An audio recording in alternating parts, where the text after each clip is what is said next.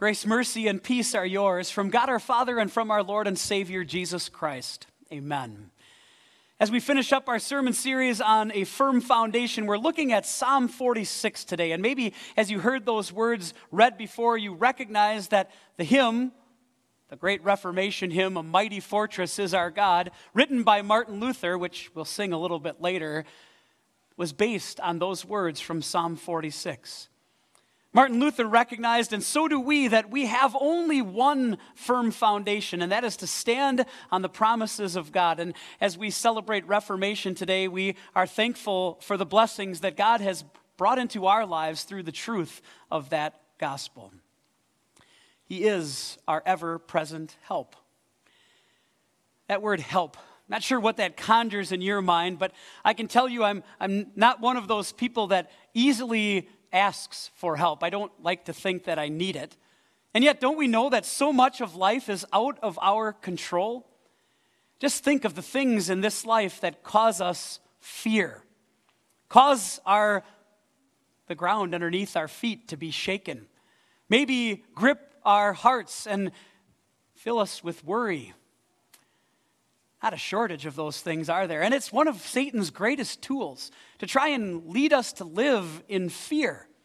I think about the students who are here today. You have all kinds of things that Satan would love to make you afraid about, right? Maybe making sure you get the best grades possible. Maybe what's that internship going to look like if I hopefully get that soon? Or what kind of job am I going to be able to get when I get out of college? Think about parents raising children, thinking about all of the things that are wrong in the world and how do I make sure that I can raise my children in the training and instruction of the Lord. Certainly, grandparents have the same concern as well. And then we look around our world and we know there's this huge political divide in our world, and elections are coming up, and we're wondering how those things are going to go. We maybe think about inflation and making ends meet. We can worry about what's the next thing coming, another pandemic or something else our health, our future, all of those things can make us lie awake at night, can't they? I didn't ask you for your suggestions. Maybe I found something on your list that does just that, keeps you awake at night. That's why the words of Psalm 46 are so amazing, because they provide answers for us. They provide hope, they provide a help, and it's found in the firm foundation of our God. That's the truth we want to take from Psalm 46 today that God is our ever present help. First of all, we'll note that He is still our refuge. And then, secondly, that He will be exalted. I know we read it a little bit before, but I'd like to split Psalm 46 in the way that it was originally intended, I suppose, to be read. Three different stanzas, possibly even sung, that bring home these truths of Psalm 46. We'll take it one stanza at a time. Here's stanza one. God is our refuge and strength and ever present help in trouble. Therefore, we will not fear, though the earth give way and the mountains fall into the heart of the sea, though its waters roar and foam and the mountains quake with their surging. Those are beautiful words that Psalm 46 uses to describe our God a fortress, our refuge, our strength. Because we know that and we see that calamities and destruction and danger and worry it's all around us in this world. And yet, while the world is shaken, God remains unshaken. Nothing that happens in this world is a surprise to him. Therefore, we will not fear, the psalmist says. I don't know if we can even imagine, can we, what it would be like for mountains to be uprooted and deposited into the sea? And then I thought, but, but maybe we do. If you've seen the aftermath of a hurricane, or a tornado or an earthquake. We know what it's like to have the foundations of life shaken. We can see it. And so we know in our own life, it's not a matter of if calamities and troubles and trials are going to come, but when. Psalm 46 provides us with some answers, with some confidence, not in ourselves, not in being able to control the events around us, but in the God who has all things in his hands. When our heart asks, what's next? It's God who has that whole plan already worked out for us. You see, it's only God, the one who is our ever present help in trouble, the one who is our mighty fortress. It's only God who can swallow up our fears and give us peace as we live in this world. God wants you to have confidence in Him. And the writer to the Hebrews picked up on this confidence when he wrote these words God has said, Never will I leave you, never will I forsake you. So we say with confidence, The Lord is my helper. I will not be afraid. What can mere mortals do to me? It's that very thought that the psalm writers picked up on in the second stanza of Psalm 46. There is a river whose streams make glad the city of God, the holy place where the Most High dwells. God is within her. She will not fall. God will help her at break of day. Nations are in uproar, kingdoms fall. He lifts his voice, the earth melts. The Lord Almighty is with us. The God of Jacob is our fortress. There will be times when it seems like things on this earth are being shaken. The ground underneath our feet feels like it's giving way. But God promises that it will not. He will not fail, and his people will not fall. He talks about the city of God, that God is within her. That idea of the city of God certainly would have brought to mind for the people who read this psalm or sang it initially the idea of Jerusalem. That was God's holy city. That was the place where the temple was built. That's the place where God carried out his saving activity. But in the Bible, the city of God also represents all believers of all time. It represents you and me. It's us that are the city of God. And God says He is within us and we will not fall. Isn't it amazing to just look at this psalm and see the might of our God? He lifts His voice and the earth melts. That voice of God the same voice that called into existence this entire universe with just some words, let there be, that's the same God who speaks today, and everything falls into place. God is not unaware of what's happening in our world. He's not falling asleep on the job. He knows exactly what's happening and he knows how best to use it. You see, that's the one constant that you and I can count on in this life our God and his promises. The grass withers and the flowers fall, but the word of our God stands forever. Yes, Psalm 46 is meant to be a tremendous comfort. And I pray that that's what the Holy Spirit brings you today through this word of God. But can I share with you, as I read through this psalm this week and prepared for the message this weekend, it also brought me shame. And, and maybe you can relate to this too. I realized just how little I think about the power of my God, how little I think about God Himself. All the worries that come into my life, all the fears that I have, all the things that I think are spinning out of control, and God reminds me, I have it. I know what's happening. I'm with you. I'm your fortress and your ever present help. We want answers so often, don't we? Why is God doing this? What's happening? God, do you know what's going on in my life and in the world around me? And yes, our fears can easily get the better of us, and those worries and anxieties overtake us, and we fail to trust the one who is in control of all things, the one who lifts his voice and the earth melts. It's why the psalmist twice reminds us of the theme of the psalm the Lord Almighty is with us, the God of Jacob is our fortress.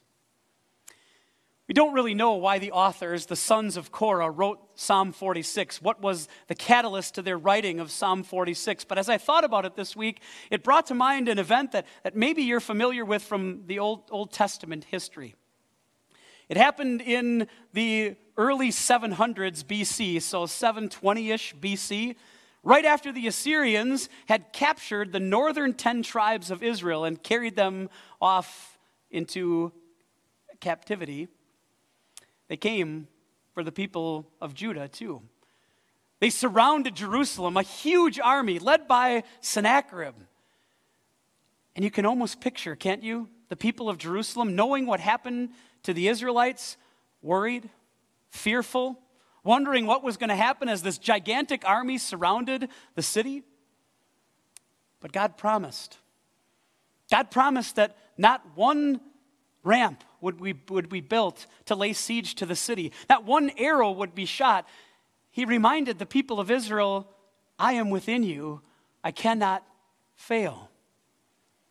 Maybe you know the aftermath. It's an amazing story. If you want to read it this week, it's found in 2 Kings chapter 18 and 19. But as the Assyrian army camped and, and was ready to lay siege to Jerusalem, the next morning came, and the Bible tells us 185,000 of the Assyrian soldiers were dead.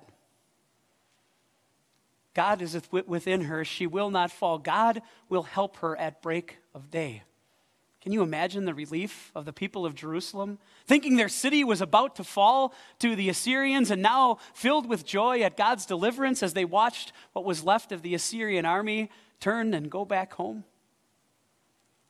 That's the same God who promises to be with you. That's the same God who lifts his voice today and melts the earth.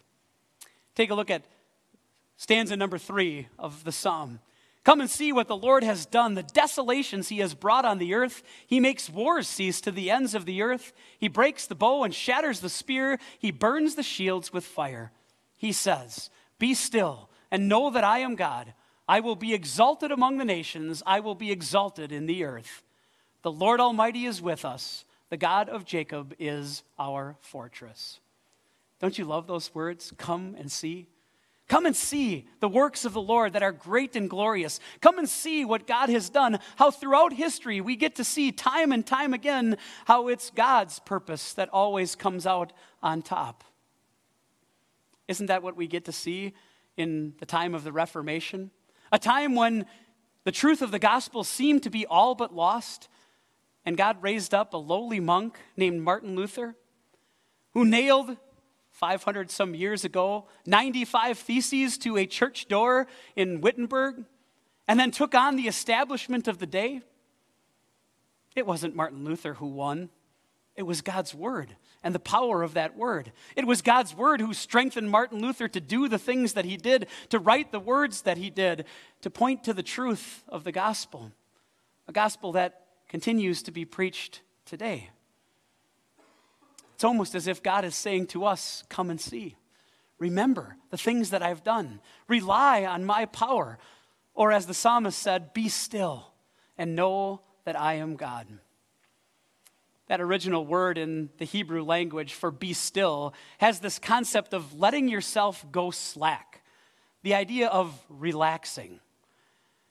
And I can tell you from personal experience that if you ever find yourself running through a muddy field and you step into a puddle or a chunk of mud where your foot begins to sink, the worst thing that you can possibly do is panic.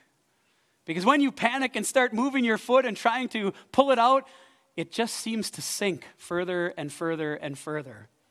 And so, somewhere in rural Oakfield, Wisconsin, where I grew up, one of my shoes is still in a farmer's field because I pulled my foot right out of it.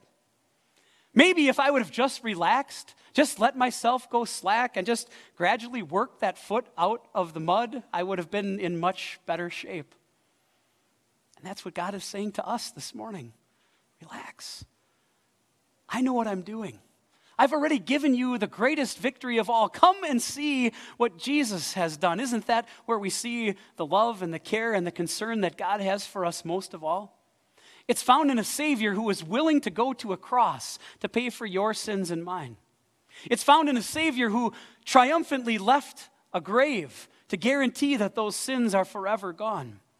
It's found in a Savior who took the sting of sin and death and replaced it with the joy of forgiveness and salvation.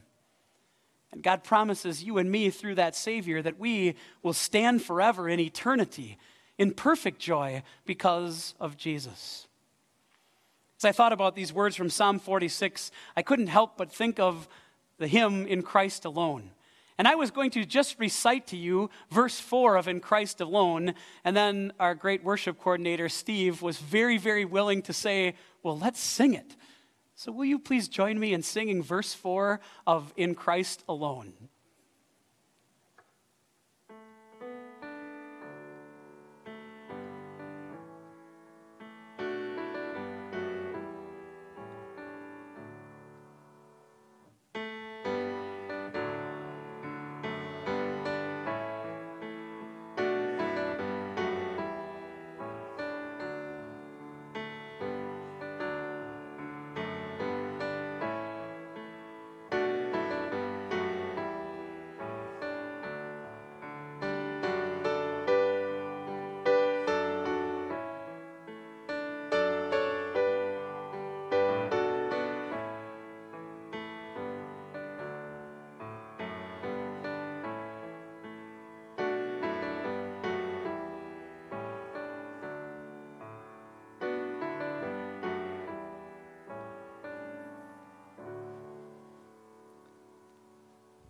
That is our firm foundation to stand in the power of Christ. Just a couple of takeaways from our sermon today. Number one, we have a firm foundation because God is our fortress. David wrote in Psalm 27 The Lord is the stronghold of my life. Of whom shall I be afraid?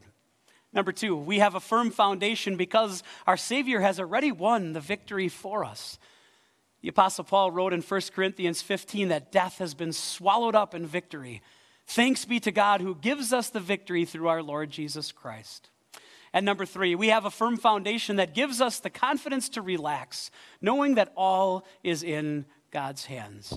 And that makes you and me blessed. That's what Jeremiah called us when he wrote this Blessed is the one who trusts in the Lord, whose confidence is in him.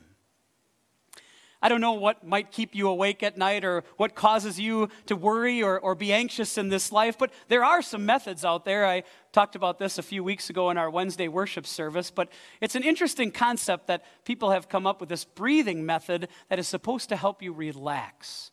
It's called the 478 method. So you can see it on the screen, but you inhale through your nose for four seconds, hold it in for seven, and then you're supposed to slowly blow out your mouth to exhale. And if you do that a bunch of times, it's supposed to bring you some relaxation, some peace. You can try it at home. Maybe it'll work for you. I don't know. But isn't it true that we have something even better to help us relax, to help us recognize that we stand on a firm foundation? And it's our God. Maybe we could call it the 4610 method, as in Psalm 4610, because this is where these are words you can file away for yourself. Be still and know that I am God. God is the one who will be exalted. God is the one who is in charge of all things. He knows everything that you're going through, and He sent Jesus to earn a place for you with Him forever in heaven. We stand with confidence on that firm foundation knowing that the mighty Lord is with us. The God of Jacob is our fortress. Amen. The peace of God, which passes all understanding, will guard and keep your hearts and minds in Christ Jesus. Amen.